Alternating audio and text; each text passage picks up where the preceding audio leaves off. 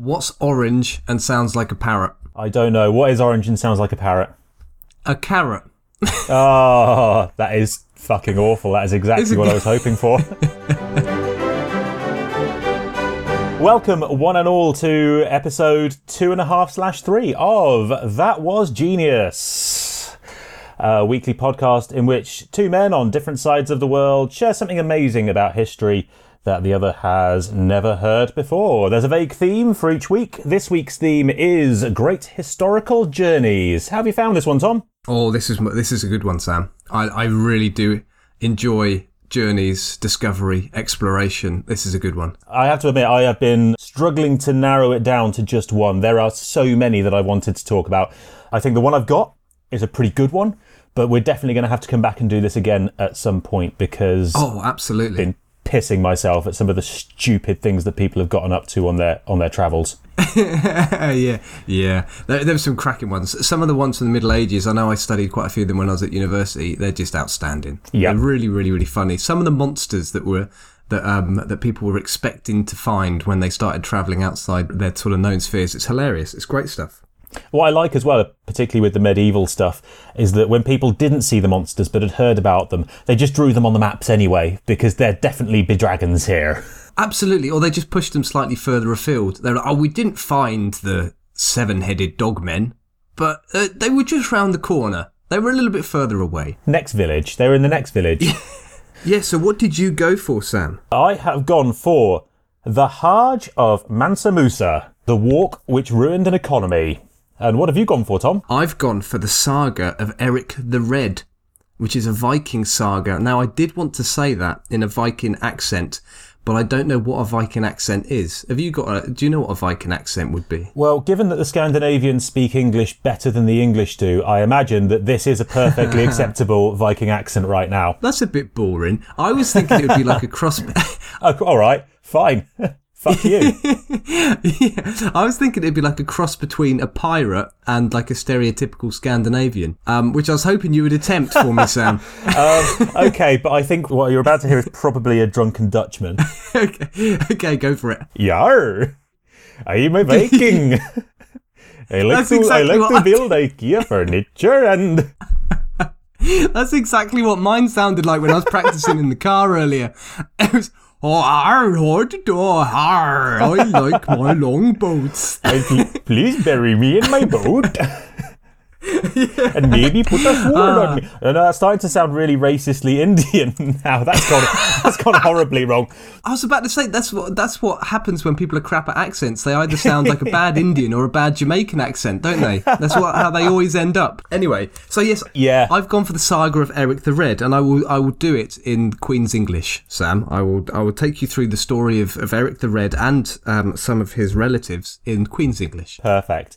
I will not be doing an African accent for uh, Mansa Musa. no, yeah, safe ground, Sam. Just avoid that one. Let's keep this uncontroversial, shall we? Right, who is going to go first today, Tom? Should we flip a coin? Go for it. Let's flip a coin. I'm flipping a coin. I've not got my wallet on me, but I do have next to me, for reasons unknown, a three metre bright pink tape measure. So, would you like, if I throw this up in the air, is it going to go on the side that has the little clip on it, or the side that says three metre, 10 foot tape measure? Make your call, Tom. What the hell? so professional, Sam. Um, I'm going to go for the bit with the clip on, please. You're going to go for the clip on. The clip on up. So the clip on's going to face up. Yeah. Clip on facing up. Uh. Right. Uh, That's a has- beautiful sound effect, Sam. Genuinely, I have just tossed the tape measure up in the air and it has landed on the side with the sticker that says three metres on it. And I'm going to go first. I think I'd like to start today. Excellent. You go ahead. And so today I'm going to talk to you about, as uh, I've already alluded, the Hajj of Mansa Musa, the long walk that destroyed the world economy. I may have heard of this one, Sam. I, I really don't know the details, but you've actually just. There was a spark in my mind when you said that. I think I may have heard a bit about this. I'm looking forward to it. That's possibly good, possibly bad, because I don't have an alternative if you have heard of it, so you're just going to have to feign amazement, Tom. I'm good. Yeah, I'll do that. I don't know much. I, I just that I just think it rang a bell, so I think this is going to be good. I wouldn't be surprised if you'd heard of Mansa Musa, the first of Mali, because he was one of history's richest people. He was absolutely loaded. One of the wealthiest people ever to have lived. And uh, his story is a, a bit of an interesting one, actually. He became king by accident. He was the chief advisor to his predecessor, who insisted that he wanted to go off on an ocean trip to explore new worlds. He thought that there were new lands to be conquered beyond the horizon, which of course there were. But he vanished without a trace, so whoever advised him to go on that trip, his chief advisor, really should take a long, hard look at himself and, uh, oh, look, he became the king. Absolutely nothing suspicious there at all. Yeah. and uh, how did he make all his money, Sam, this rich Mansa Musa? So Musa inherited the throne as the 10th king of Mali in 1312 and immediately became ludicrously, ludicrously rich. The Empire of Mali was pretty large, about the size of Peru, and had been growing rapidly for around a Oh, that's great because I know how big Peru is, Sam. Yeah, just imagine Peru and uh, and go from there. Everyone knows how big Peru is. All right, it's also roughly the size of South Africa. I don't know what you want from me. I'm going to have to put this in some kind of context that's easy to reference. So look at a fucking map. Wales, Sam. Do, do what everyone else does and just reference Wales. Or football pitches. How many football pitches is it, Sam? Do you know what? Okay, I'm going to edit out the awkward pause as I try and work out in football pitches how big this was. Do you want me to play some music, Sam? Right, football pitch in square kilometres. I'll play some music.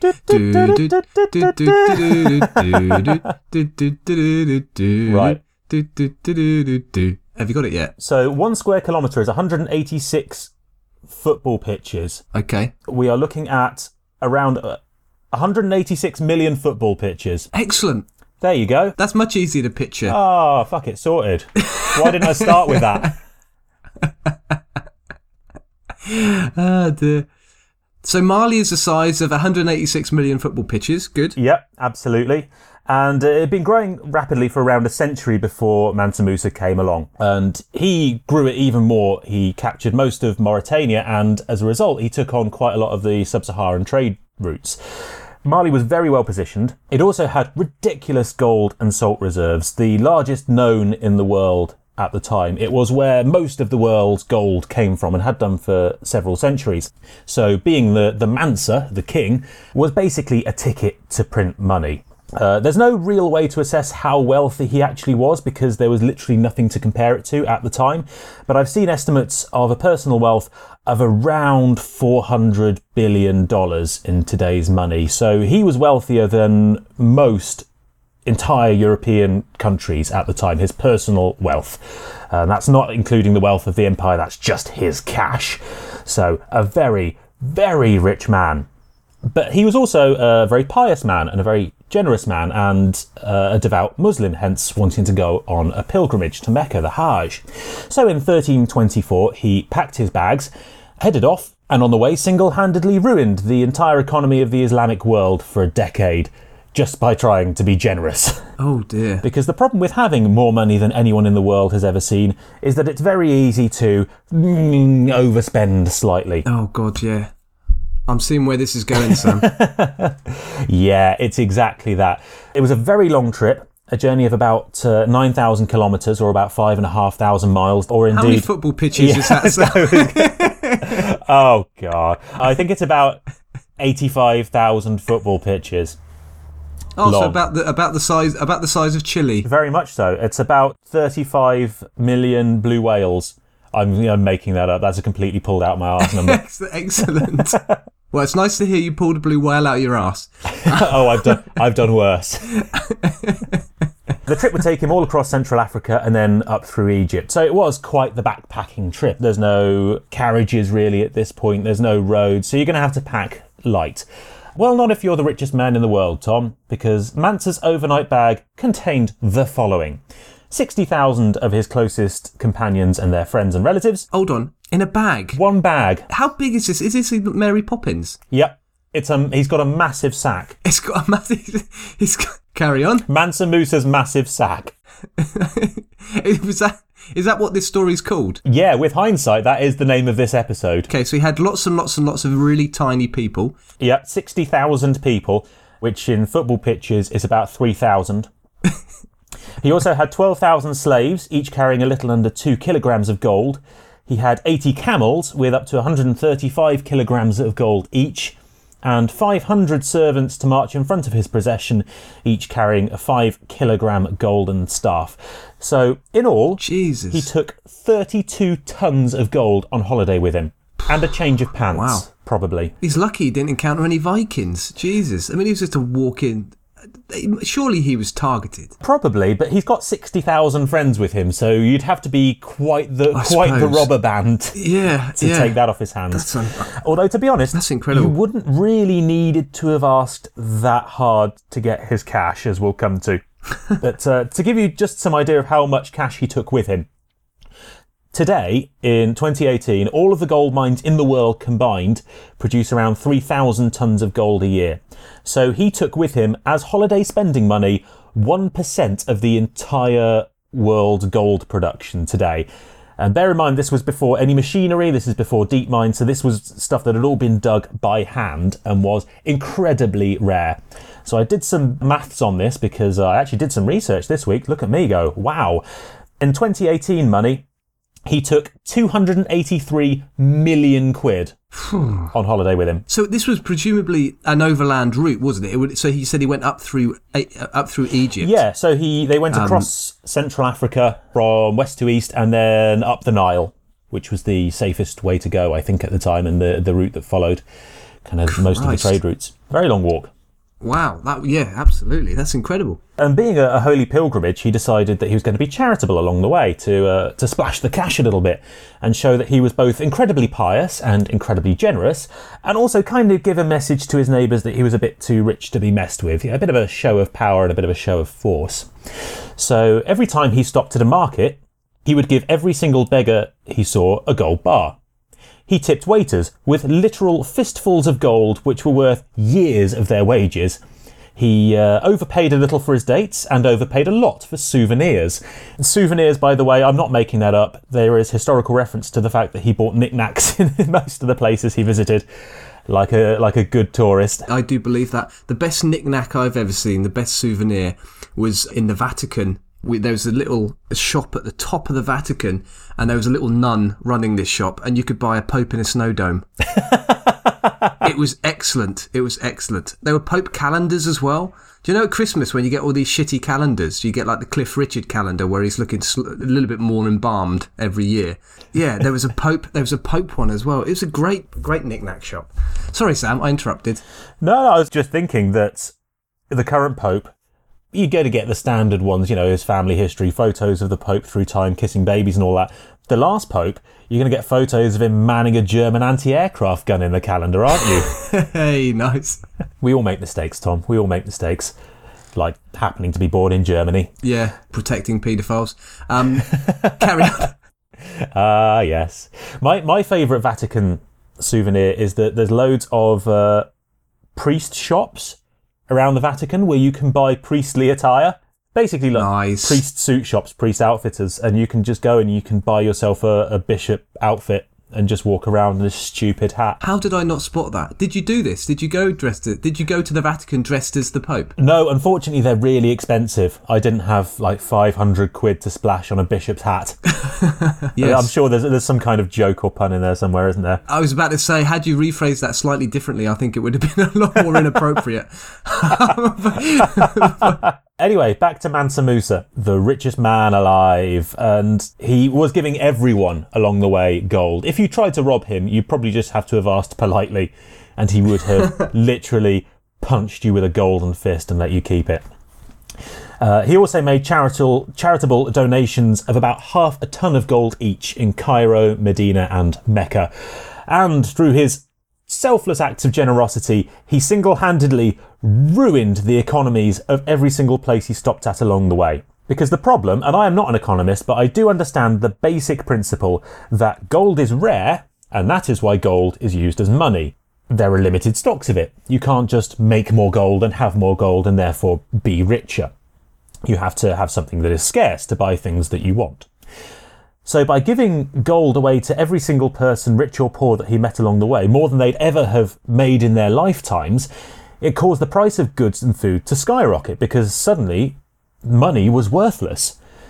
And so, well, firstly, everyone became incredibly poor. Secondly, if you happened to have been at the next market along, the one that Mansa Musa hadn't stopped at, or you were at home with a cold that day, you were fucked. because suddenly, no matter how wealthy you were, Yeah. you had been just you'd been thrown into absolute penury by the fact that you were ten minutes ahead or ten minutes behind him, that you'd gone out early that morning to get your dates because you had the you had the in-laws coming around for tea. And you, yeah, you, you had to make your date pudding, and you missed bloody Mansa coming along and throwing his cash out. Oh dear. Absolutely. Money became literally worthless instantaneously, and hyperinflation threatened governments all along his path. And these were some of the wealthiest governments in the world at the time. His donations caused a decade long recession in Cairo, Medina, and Mecca. He literally screwed the entire Mediterranean economy as he travelled along his way. But as you know, he was a generous sort of guy, and so on his way back and learning what he'd done, and that by being incredibly generous, he'd accidentally ruined the lives of everyone he met, he tried to fix it by borrowing back as much gold as he could at ludicrous interest rates from anyone who would lend it to him. So he basically took it all back and said, "Look, give it, give me the gold back, and I'll make it worth your while in the long run."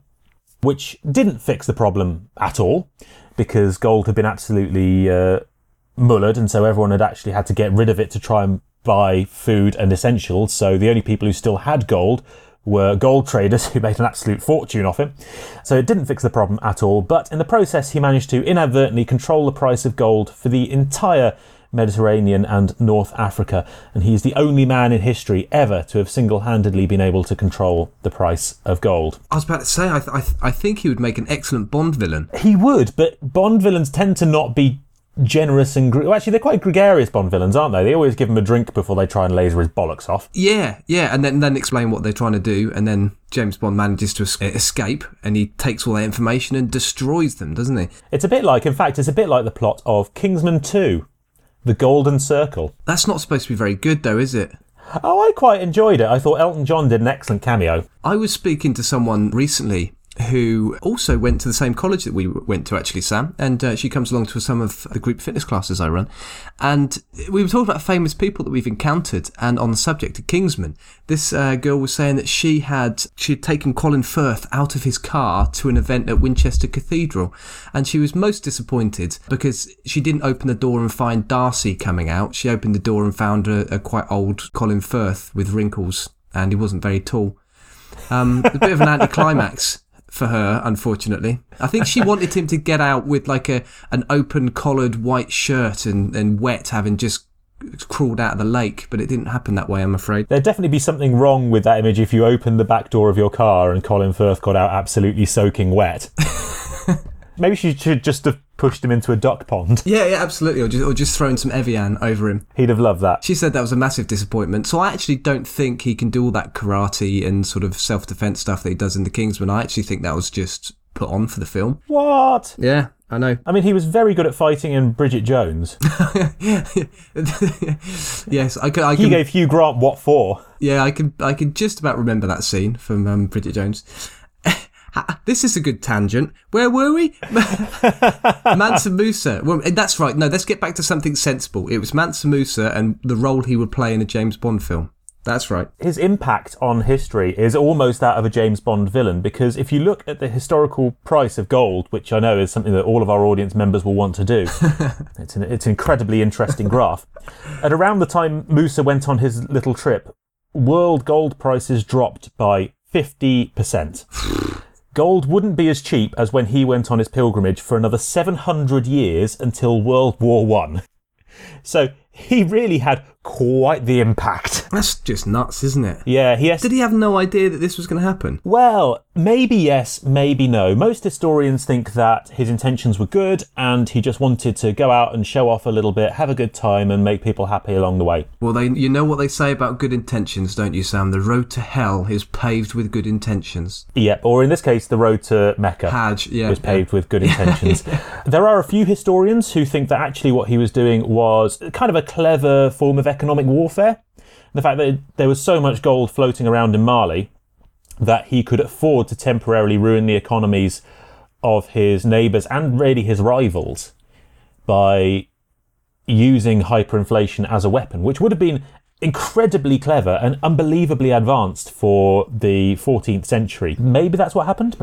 Was there any? Is there any evidence that he gained in the decades after this trip? Well, no, but if you think about it, he could afford to soak up the losses, and if you've ruined the economies of all your neighbours by dumping gold onto them that's now worthless. He had so much wealth backed up that he could have still afforded to maintain his regional power. So he could have weakened because you know you've ruined the economies of your neighbours. They can no longer afford armies. Food prices are going up. It's causing unrest. So there's there is a theory with no real evidence, as far as I can see, to back it up, that he did it deliberately to ruin his neighbours under the guise of being a good Samaritan and a generous bloke. I personally think he, he just went out to party. You know, royals historically don't have the best reputation for understanding the value of money and the value of wealth, and I think he just went out to splash the cash and make an impression. Either way, he wiped 1.5 billion pounds off the uh, Islamic world's economy. Like all the great bearers of financial disaster, he got off scot free and slunk into obscurity because we don't really know what happened to him after his Hajj. Despite being the richest man in the world, he got back to Mali in 1325 and kind of disappeared off the map. Some believe he died shortly after returning home and his son became the Mansa. Uh, other historical records suggest he was still in charge for another decade or so. He might have retired at some point during that and handed over to his son.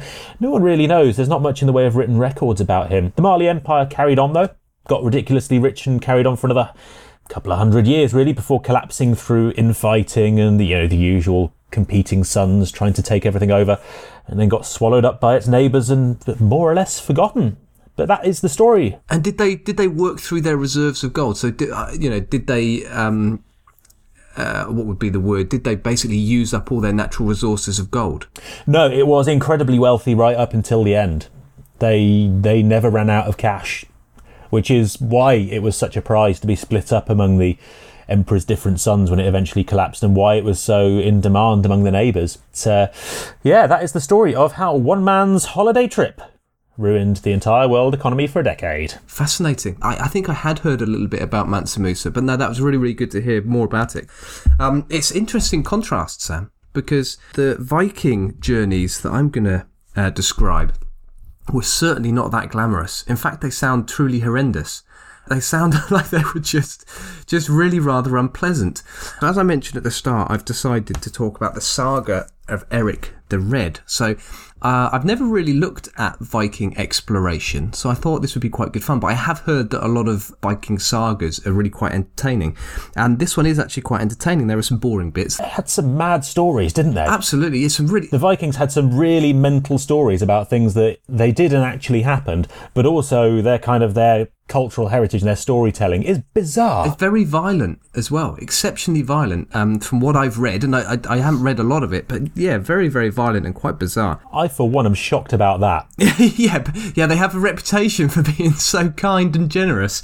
Yeah. Absolutely, wouldn't wouldn't hurt a fly. I hear. No, no, no. They were very kind. They turned up at Lindisfarne and they just said, "Hey guys, do you mind if we just sort of sit down for a meal?" And yeah, all blown out of proportion. I know, I know. So we've got this saga of Eric the Red, which sits really nicely with another saga, which is called the Greenland Saga, and the two of them are the two basically the two best um, sources of information regarding Viking exploration beyond Iceland, west of Iceland, towards Greenland and basically North America. And have you heard of Leif Erikson, Sam? The name rings a bell. Yeah, good, good, because he's re- he's quite well known. Again, I think probably like Mansa Musa, he's quite well known, but people probably don't know the details. So I think it's going to be good fun. The saga of Eric the Red is the saga that I I chose to look at in greater detail because the Greenland saga apparently is quite similar. Both documents are about uh, from about the 13th century, but they talk about events that took place around the turn of the first. Uh, millennia, so around 1000 AD. Ah, so about the age of the uh, normal customer for a Viking holiday.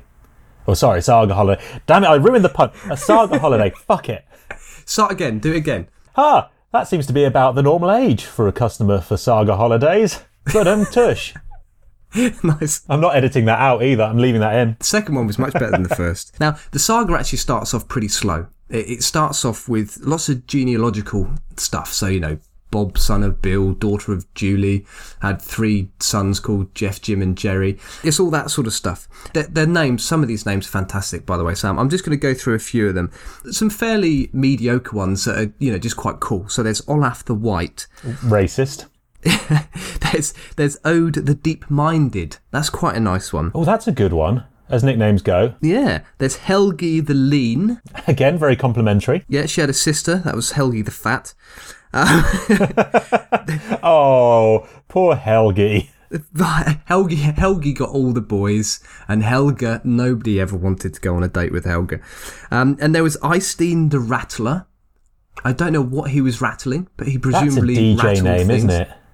Eystein, Eystein the Rattler. Spinning on the ones and twos, yeah. And then there's Earl Thorfinn the Skull Cleaver. That's quite a good one. Ooh, that's the name of my firstborn. Skull Cleaver. And now we get onto some of the better ones. Thord Horsehead. That's a goodie. yeah, there's Thord Horsehead. This one is particularly good. There's Bjorn the Ungartered. And I like the implication of that. The implication that it was unusual for a Viking not to wear a garter. Kinky bastards. Big trouserless Bill. and lo, he cameth ungartered. Two meads, and it's garters down for him. Put it So away. Bjorn, Bjorn the Ungartered, and best of all, there's Kettle Flatnose. Brilliant. Kettle Flatnose. What a fantastic name. That is a great name. Absolutely. And I thought it, it, it could be a bit of a game, couldn't it? You could play this game on long journeys with your family, and it could be think of a kitchen utensil or a kitchen electrical equipment. And then think of an undesirable facial feature. So it could be like toaster big nose I like that. or microwave slackjaw. I think it could be quite a, quite a good game. George so anyway, Foreman, lean, mean, fat grilling machine, goiter.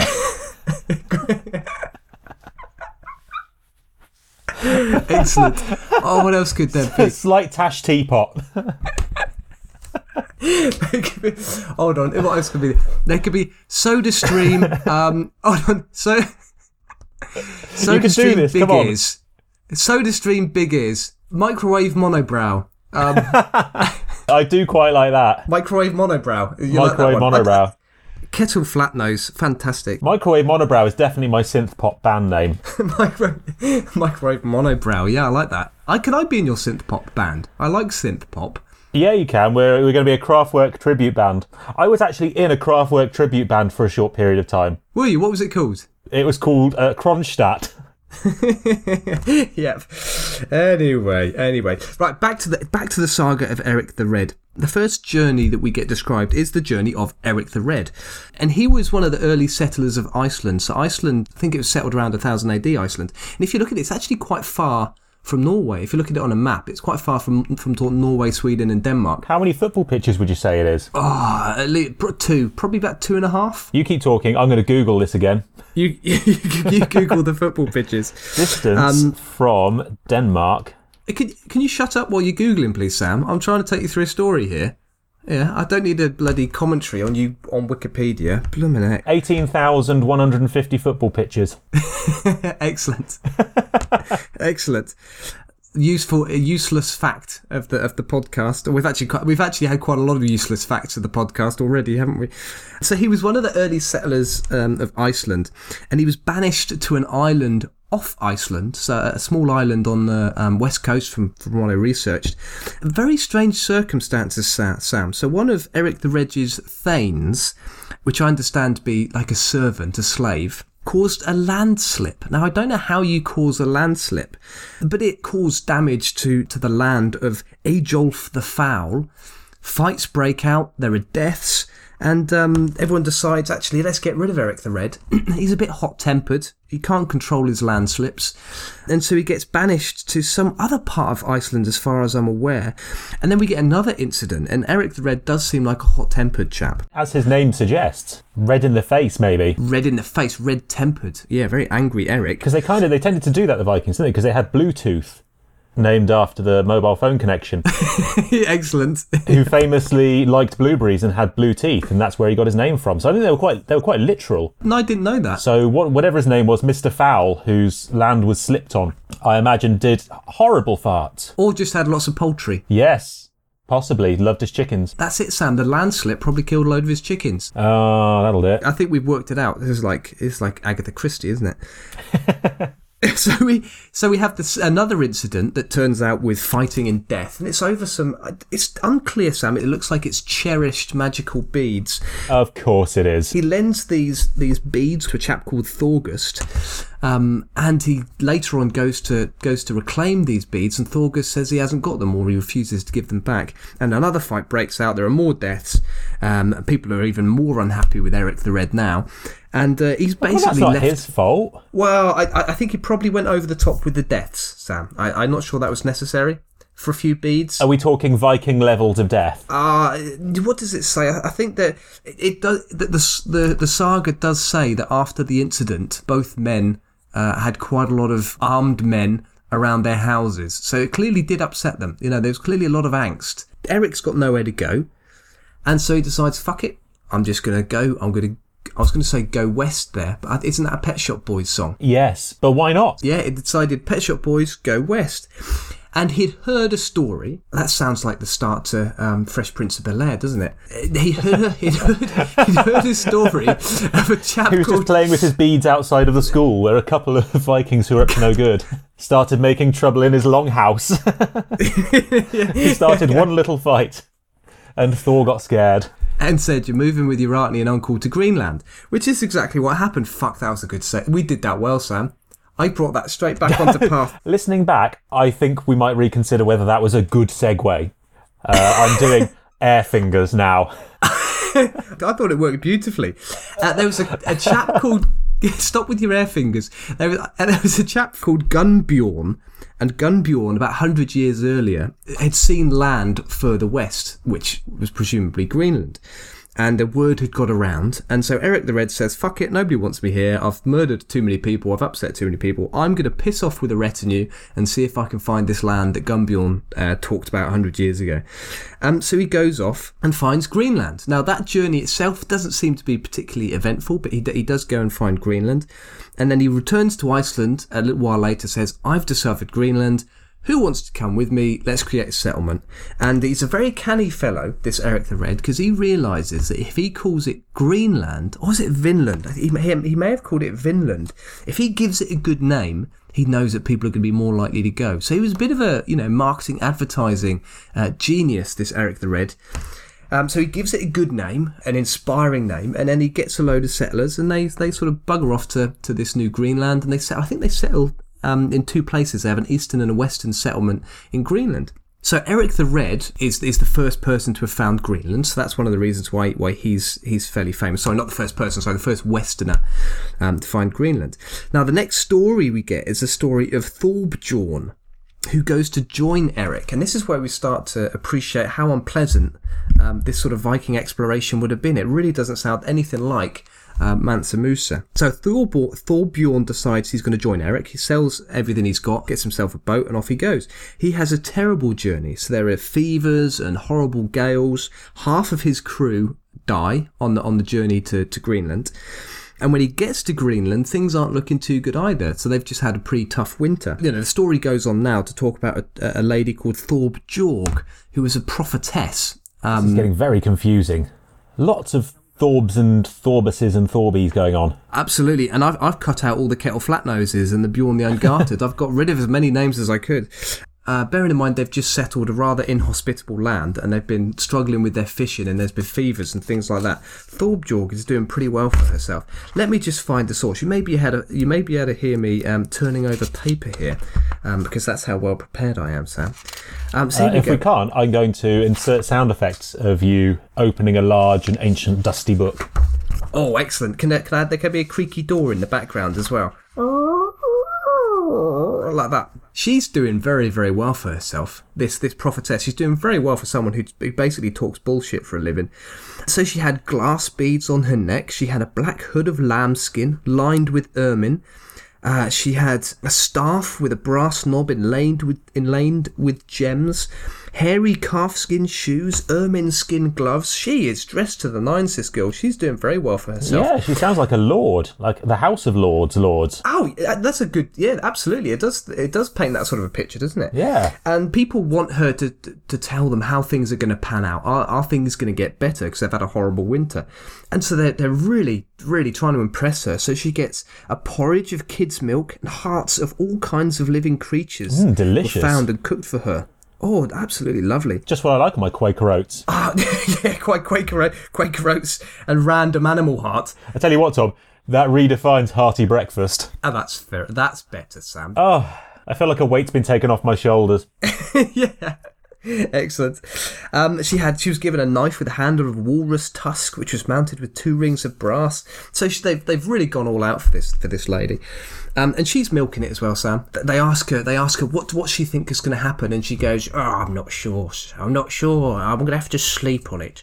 You're going to have to give me a fucking big breakfast in the morning, and I know I might I might condescend to giving you a prophecy or two. The only thing that will clear my thoughts is some nice jewellery and another knife. yes, I quite like toast, and peanut butter's lovely. Ooh, mysterious. I feel something in my waters. Um, so so she so she goes she goes to bed and then she gets up the next day and she says, "Oh, I, I can't do this unless someone sings me the weird song." The weird song. I shit you not, it's the weird song. So we've got we've got we've got to, we've got to appreciate here, Sam, that, that this is this translation is from 1880. So the guy that translated it has obviously translated the old Norse text into into into English, and he's obviously chosen to translate this as the weird song. And it's not a weird song. She hasn't asked someone to sing a weird song. It's the weird song. Like it's known throughout Viking lands. Oh, not that fucking weird song again. Like Baby Shark. It's like, oh, Baby Shark, do do do do do, baby. It's I, I, it's just the weird song. Do we get the lyrics of the weird song? Am I jumping ahead here? Do we know what the weird song is? We don't, Sam. Uh, But I would. I know that you're very musical. You're far more musical than I am. And I was wondering if you could postulate. Have you heard any weird songs on, on albums that you, you would you would potentially sing at this opportunity? Well, there's plenty of Pink Floyd we could go back to. A bit of Jethro Tull, agricultural revolution inspired prog rock. I was thinking of the the Beatles' Cheeky White Girls. album. Cheeky oh, Girls. Oh, we went culturally in very different directions there suddenly, didn't we? Yeah, the Cheeky Girls are, are, widely perceived as one of the best bands ever, aren't they? Sam? The Cheeky Girls, very influential, influential. Nobody said band. it was a good song. It was a weird song. You've heard the Beatles' White Album. I have heard the Beatles' White Album. There's that song that goes number nine, Revolution number, Number nine. nine. yeah. Number nine. That's the weirdest song I could think of. And as I was thinking of weird songs, because I was just thinking, what would a weird song sound like? The only other weird song I could think I could think of, I would like to test you with, Sam. I'd like you to tell me Go on. what what this weird song is.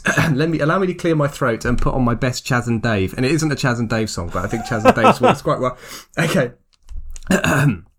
it's only a game show. Better believe I'm right. I'm gonna be snookering you, you tonight. snookering you tonight. Big break. And that's the only thing I could think of as a weird song. I'm, humming, singing the theme tune to Big Break. Well, let's, for the purposes of the story, go on then. Let's pretend that the weird song that this priestess was demanding was the Big Break theme tune.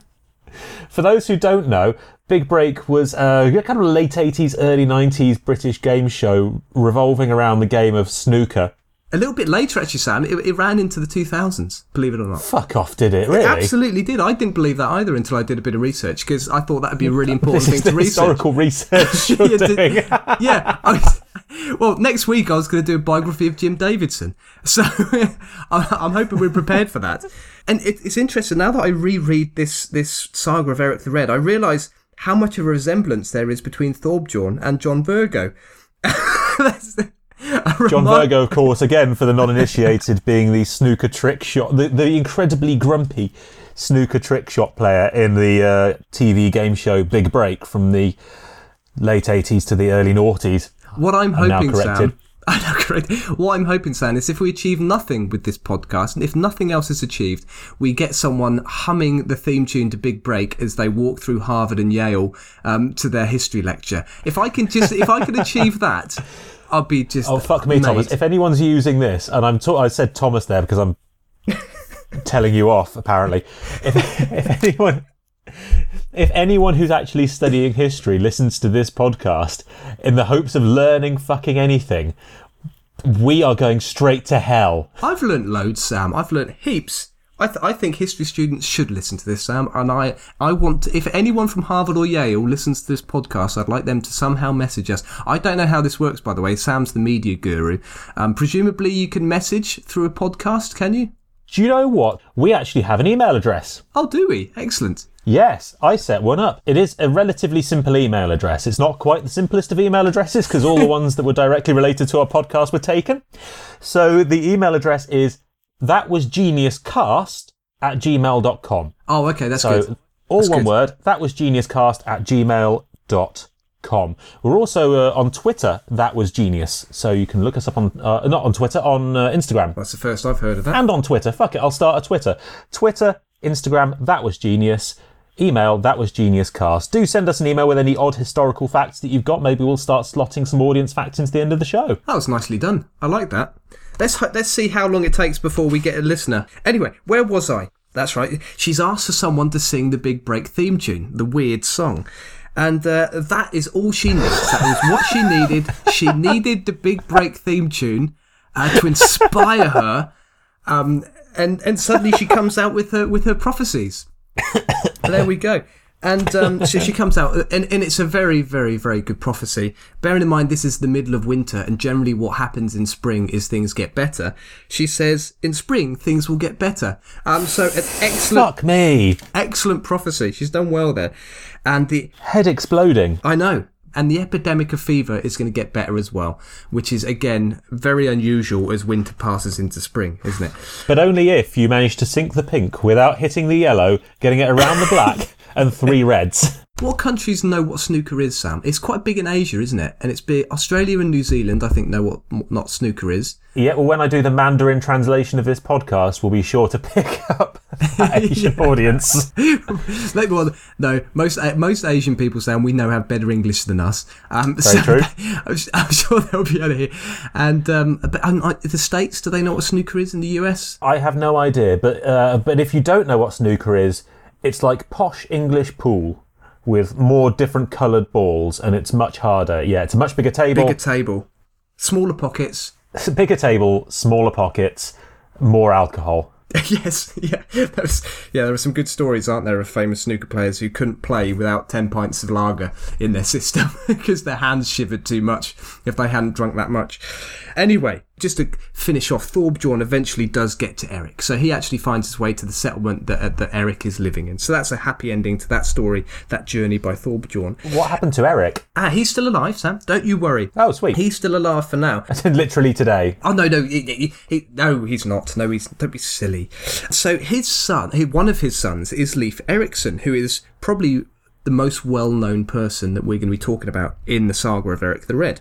He sails to Norway as a child.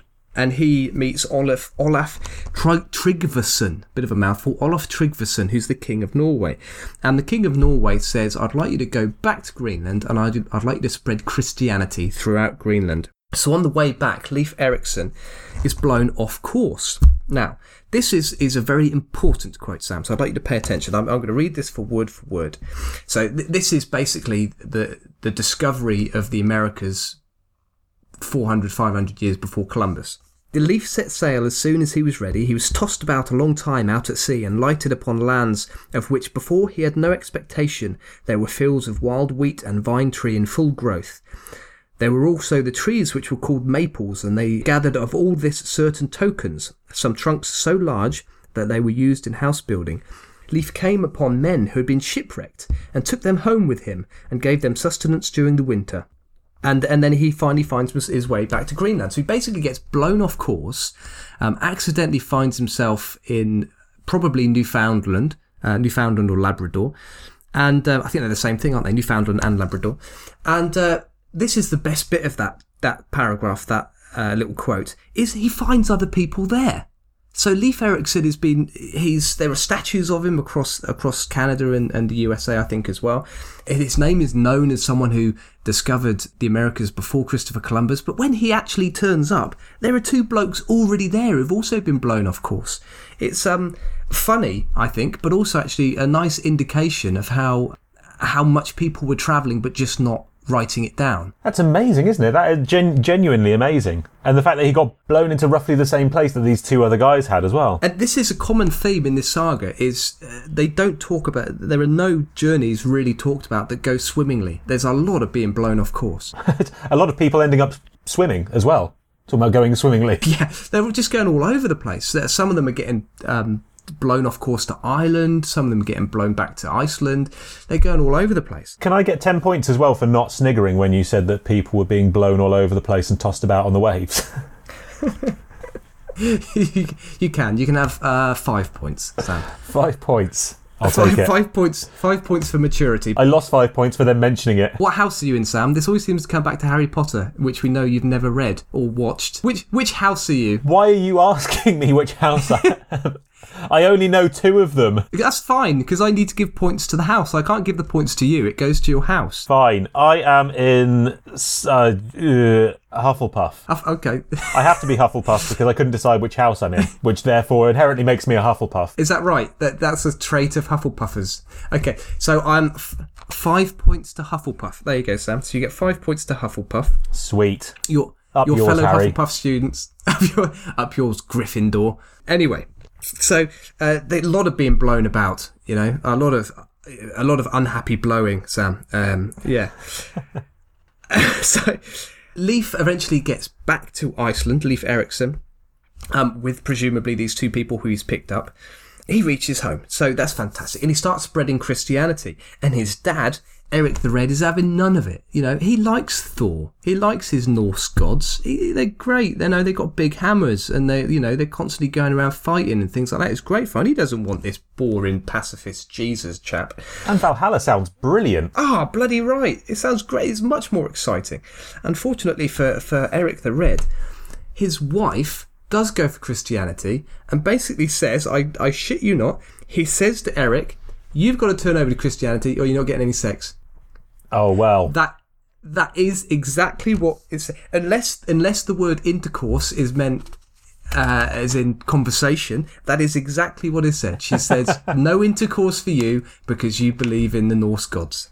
Excellent. Oh, that is harsh, isn't it? Harsh treatment. But he clearly did like his Norse gods because he, by the sounds of it, he kept with them. He went. He went for no sex. Um, so that's the story of Leif Erikson. That's the discovery of North America prior to Columbus.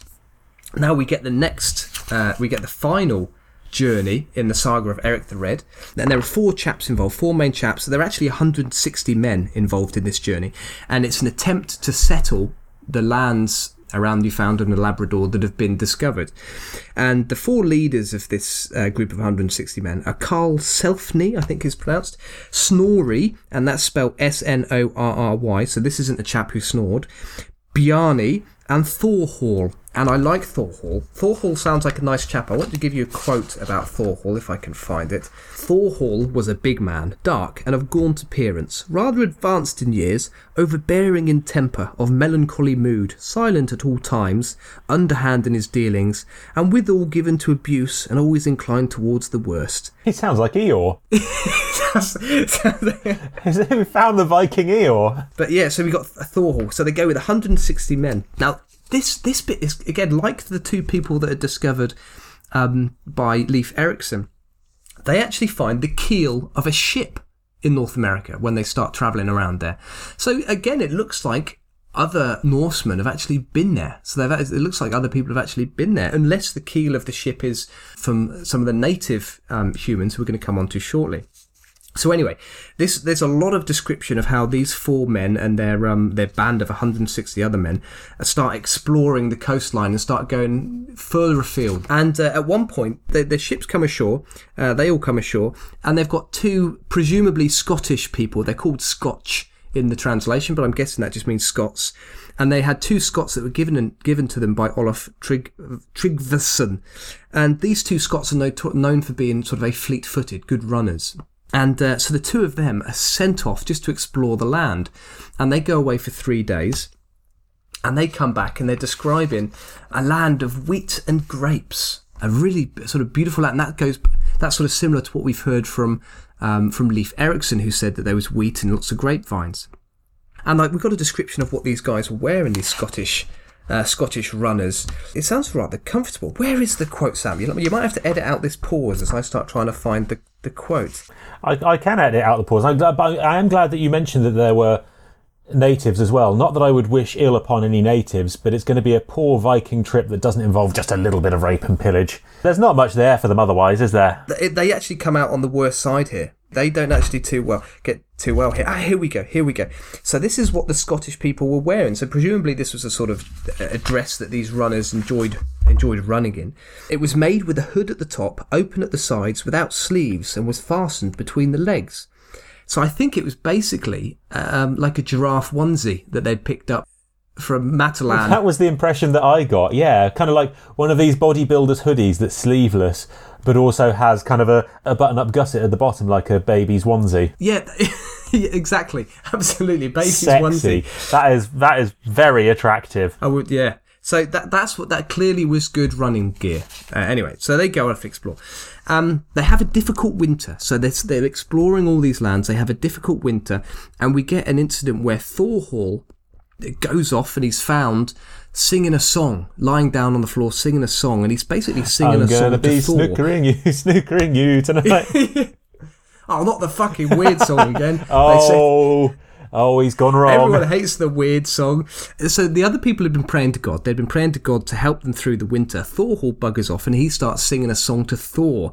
And lo and behold, a massive whale beaches and they all get start getting stuck into this whale. They're like, fuck, this is brilliant. We've been starving all winter and this massive whale's turned up. Feast. Was this Helga the Fat? yeah, yeah. nice. Oh, Yeah. That's unfair. That's unfair. I, I, no, Helga's still beautiful, Helga the Fat got shipwrecked. and all the So, Vikings um, tucked in.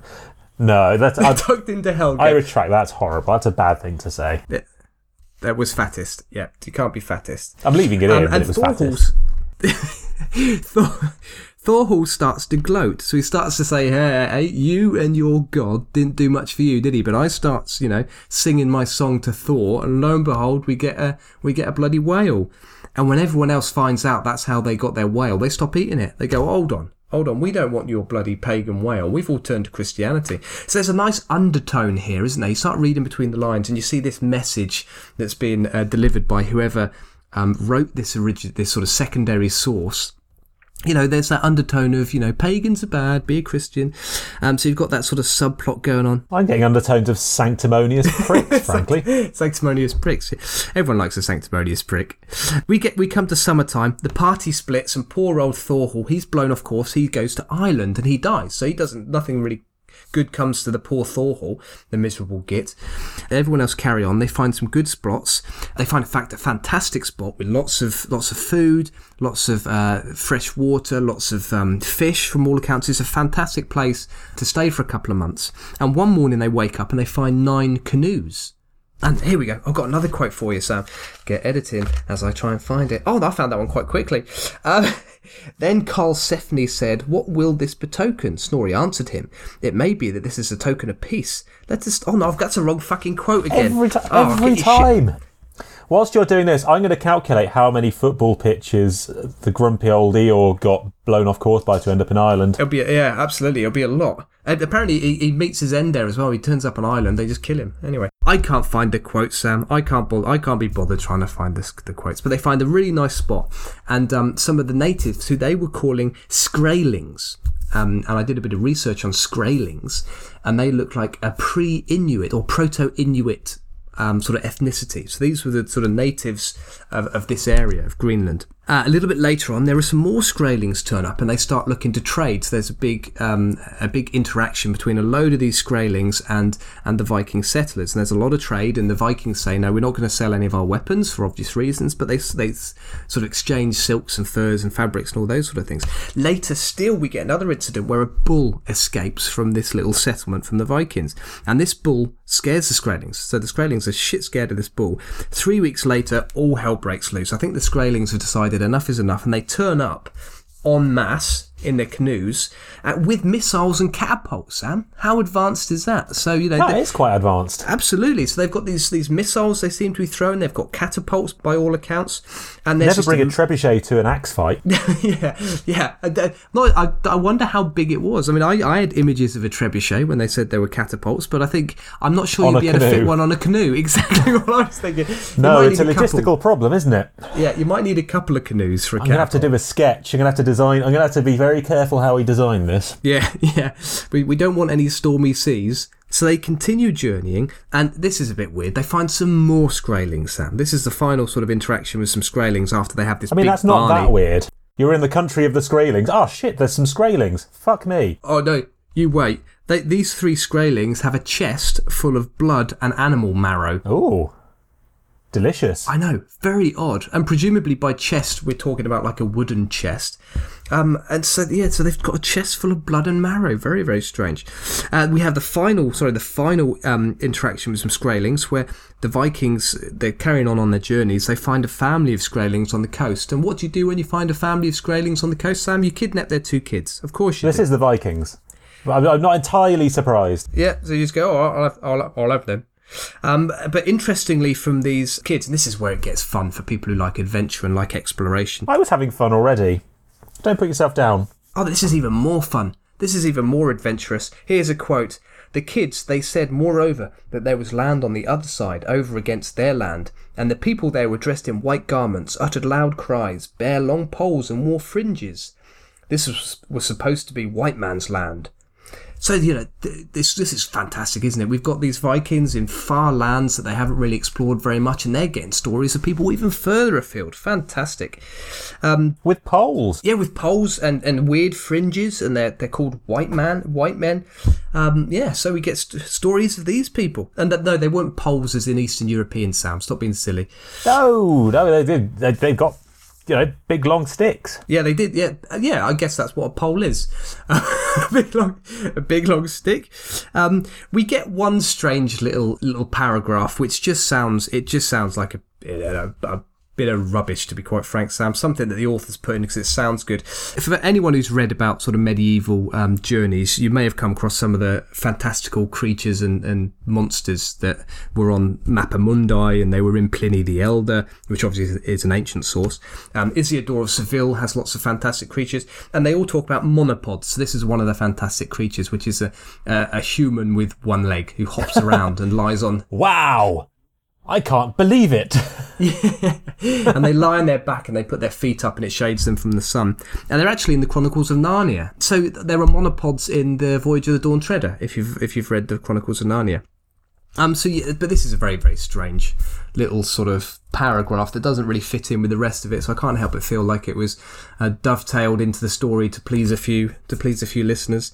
Anyway, after this, after they've had their sort of incidents with the Skraelings, they just decide, look, enough is enough. This is too difficult um, in Newfoundland and Labrador. We're getting too much, uh, too many issues with the locals. There are too many one-legged people hopping around causing a nuisance.